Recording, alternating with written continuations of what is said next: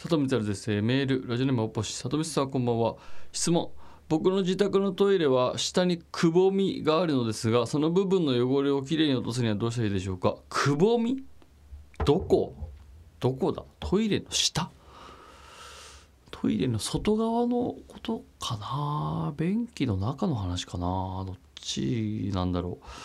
えー外だとして話すと、えーマイクロファイバーのタオルにアルカリ電解水を少し吹きかけて拭いてみてくださいっていう感じかな。中だとしたら、えーちょっとどういう汚れがついてるかにもよるんですけどもえーっと黒ずんでたらえートイレットペーパーとかにドメストを一回こうつけてでそこに貼り付けて20分ぐらい置いて流すってちょっとやってみてください。うん、くぼみがちょっとどこのくぼみか分かんないんで何とも言えないですけども。はい、まあ、年末ですけれどもぜひねトイレをきれいにしてお過ごしいただければなと思います、えー番組で参りましょう。佐藤光臨休憩室改めまして佐藤光でございます。この番組はトイレ博士である私佐藤光がトイレに関する情報ニュースをお伝えして聞いている全員にトイレのことを好きになってもらおうと企んでいる番組でございます、えー先週からまあなんとなく3ヶ月区切りぐらいで、えー今年のことを振り返っていこうじゃないかということで3月まで振り返りましたんで4月うー行ってみましょう。4月はそうですね。はいはいはいはいはい。ああ日向坂のライブに行ってラジオに行って翌日ゼルつくっていう ABEMATV の、うん、ゼルビアの応援番組のロケに行ってるな。この日のゼルつくってどこスタジアムでロケしたんだっけな。全然覚えてないな。あとは4月だから「デイデイがスタートしたんだ。4月3日に多分初日を迎えてへえどんな感じだったっけな初回。全く覚えてないけど。まあドタバタしてたのは覚えてるなんとなく。山田さんとこにもご挨拶行ったりとかした気がするな。最近はもうねあの始まる前僕は自分のコーナーの打ち合わせだけしてっていう感じになってるんで。うんうんうんうん。4月はそうだね。やっぱ「デイデイ始まって、えークリームなんたらを外れたっていうのが一個大きかったかな。であとズムサタは俺いつからやってんだっけな。去年ももうやってたかズムサタは。いやいや会議してるわ。ああやってるわ。うん。このこの改編でなんかああ牛尾さんのラジオ始まったのが4月か。インターゲームで日向坂の牛尾サリンさんのラジオが始まったのが4月だからサリマカシラジオの収録をだから4月の頭からしてんのか。3月はしてないもんね。あーよく間に合ったね。だからえ？あ違うか。3月に1回撮ってんのかこれ。あーそうだね。2回目の収録を4月にしてるってことか。そうだね。それが始まったのがでかいな。牛尾さんはね今年で卒業になるんですけどこの時はまだそんな話を聞いてなくてまあラジオが始まったって感じだったかな。うんうんうんうんうん。えー、やっぱこうあれだね「デイデイヒルナンデス」ズムサタみたいなとこでスケジュールがガッとやっぱ埋まっておりますね。こう見ると。ハマスカ放送部キョコロヒー。でサリマカシラジオがここに入ってきて。ああ松田さん日向坂の松田さんの「オールナイトニッポンクロス」の生放送のがあったんだ4月に。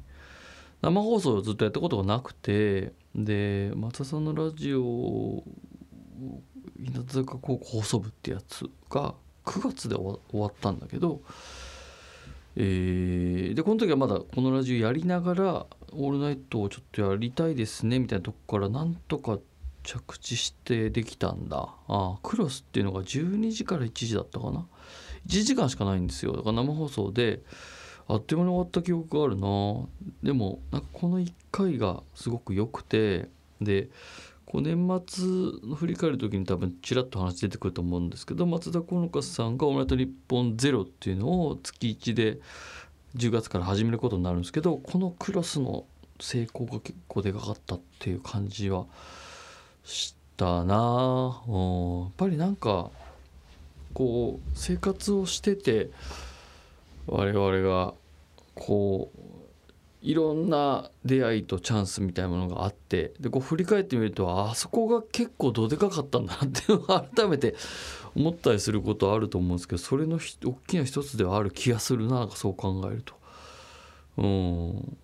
えー、あああと珍しい収録行ってんね。関ジャニさんのえー、あとは52ってタイトルだったかな。番組の収録に行かしてもらってこれがこれマギーさんとご一緒した回かな。マギーさんが、えー、ゲストの出演して関ジャニの皆さんとえー、っとですね即興劇をするんですけど、まあ、それが一人の俳優さんとこうやるんですよ。で僕はあの、えー、脚本助手みたいな役割で、えー、関わらせていただいてあのちょっとだけ出していただいたっていう思い出がありました。えー、丸山くんとも久々に会えて、うん、すごく楽しかったなという感じですかね。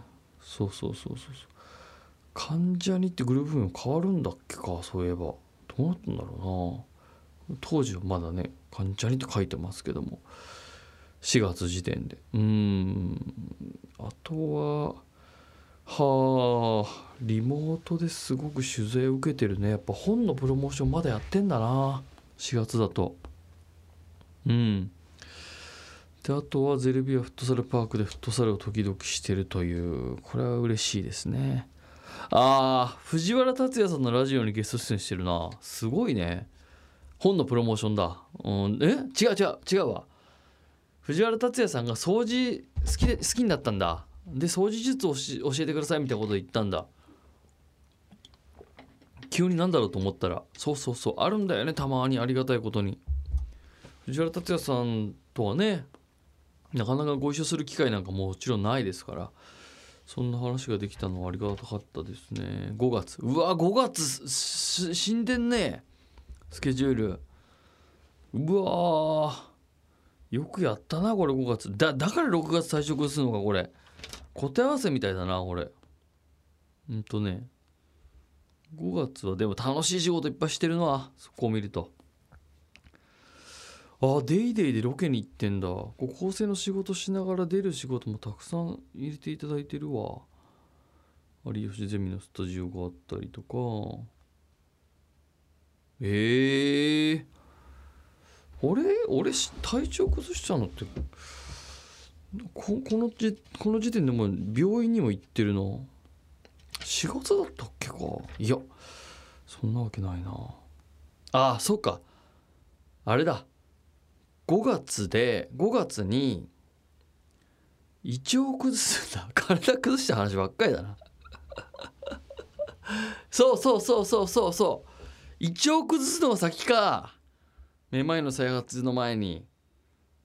分かった。うんとね。えっと5月に多分ゴールデンウィーク明けてからなんじゃないかな。いや4月末からだなこう見ると。あのね食事がね量食べれなくなったんですよ。確か。で胃腸が調子悪いなって言って。でそうだカフェインをちょっと取るのやめてみようみたいなことになったんだと思うな。で胃カメラとか飲み行ってるもんね。あーで結局そうそう胃カメラ飲んだけど胃は綺麗で腸も綺麗でで結局自律神経だったんですよね。そうそうそうそうそう。で全然ご飯食べれなくなっちゃってでカフェイン一回やめてるね。うん。コーヒーを一回やめたんだ。それが5月。カフェインをあの逆に言うと4月ぐらいまでは多分飲み放題飲んでたんですよ。であとはあとやめたの栄養ドリンクね。栄養ドリンクやめたよかったね。この時に気づけて。やっぱねこうちょっと忙しくなりすぎると感覚がおかしくなってこうガンガンやっちゃうんですよね。そういうコーヒー飲んどきゃいいかとか栄養ドリンク飲んどきゃいいかみたいな。でそれってなんかいや実際ね適度に飲む分にはいいんでしょうけどあの忙しくなりすぎてこうやっちゃうっていうのをですね。はいはいはいはい。非常にこう気づき始めたのが4月5月なんだわ。はあそう考えたら今もう半年ぐらい経ってるからちょっとずつ回復傾向にある気がするな。多分多分この時に比べたら。この時に比べたら。うん。えー、引き続きフットサルにも行ける時は行ってそう。えー、なんだろう。ななんで俺これ前乗りしてまでロケに行ってんだろう。へえあまあまあそうだね。前乗りしてロケして取材してラジオの生放送があって翌日朝会議があってそのままイベントやってんもんね。うんうんうん。働いてる働いてる。うん。でも楽しいやつばっかやらせてもらってるわ。へえ456だ。6月まで今回振り返ろうか。えー、あもう明確に体調崩した後だというのがあのこのメモで分かりますね。アフター体調崩し。ビフォーがだから4月か5月なんだな。もう明確にあの多分めまいがね結構ひどかったんじゃなかったかなこの頃。だちょっとずつちょっとずつ隙間見つけなきゃダメだよみたいなことを自分とやり取りしながら、えー、生きてる感じがしてますね。親知らず抜いてるわそんなさなか。今じゃなくていいだろうと思いながらなんで親知らず抜いたんだろう。いや多分なんか痛くなったんだったんだと思うわ。そう考えたら大変だねめまいもして。親知らずも抜いてうん。よくやってるよくやってるっていう風に褒めてあげたいですね。あでなんかああ取材も受けてんだな。なんかわかんないけど町田のシティプロモーション課とのなんかコラボのインタビューを受けてるわ。うん。そんなとこかな。あと変わったものはあなんか日本放送が主催してるアンダー25お笑いチャンピオンシップみたいなやつの審査員をしてるわ。これがなんか本当はもっと審査員行かなきゃいけなかったんだけど体調崩して全然行けなかったんだよな。もう申し訳ないことしたな。うん。はいはいはいはいはいはい、まあ、あとは「デイデイにちゃんと行ってるなっていう感じかな。はい。そんなところでございまして6月までえー、456は結構体調崩しの3ヶ月だったような気がしました。はい。ありがとうございました。えー、3ヶ月振り返りでございました。トイレ情報いきましょう。トイレ情報。トイレ情報。うんちが茶色い理由って知ってますか毎日小学生新聞からの引用です食べたものは胃液で溶かされ十二指腸で胆汁と混ざり小腸で栄養分が取られ大腸で水分が取られてここまでで食べたものの量が大幅に減ります。この残った食べかすがうんちになるのですがその7割が水分であり古くなった赤血球がウロビリンという茶色い色素となって混ざるために茶色になるのです。とはいえ茶色にも違いがあります。健康的なのは茶色よりも少し薄い黄土色で茶色が濃い場合は注意が必要だそうです。動物性タンパク質の摂りすぎか食生活の乱れが原因らしいのでバランスのいい食事や運動の習慣を心がけましょうとのことです黄土色がいいだなんて知りませんでした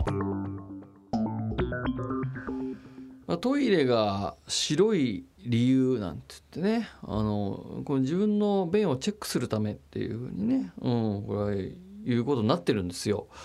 で色の変化とかね形とか形状もそうですけどもやっぱりこの我々がトイレに行くことで毎回チェックしたりするのは理想で僕も体調崩して分かりましたけどもやっぱりこの体に出てくるもんですからね。うんそういう早めのサインを見逃さないっていうのは大事かもしれないですね。うんこんな理由があったとはという。動物性タンパク質の取りすぎか食生活の乱れバランスのいい食事と運動の習慣を心がける。これはなんか簡単によく言われるけど難しいよな。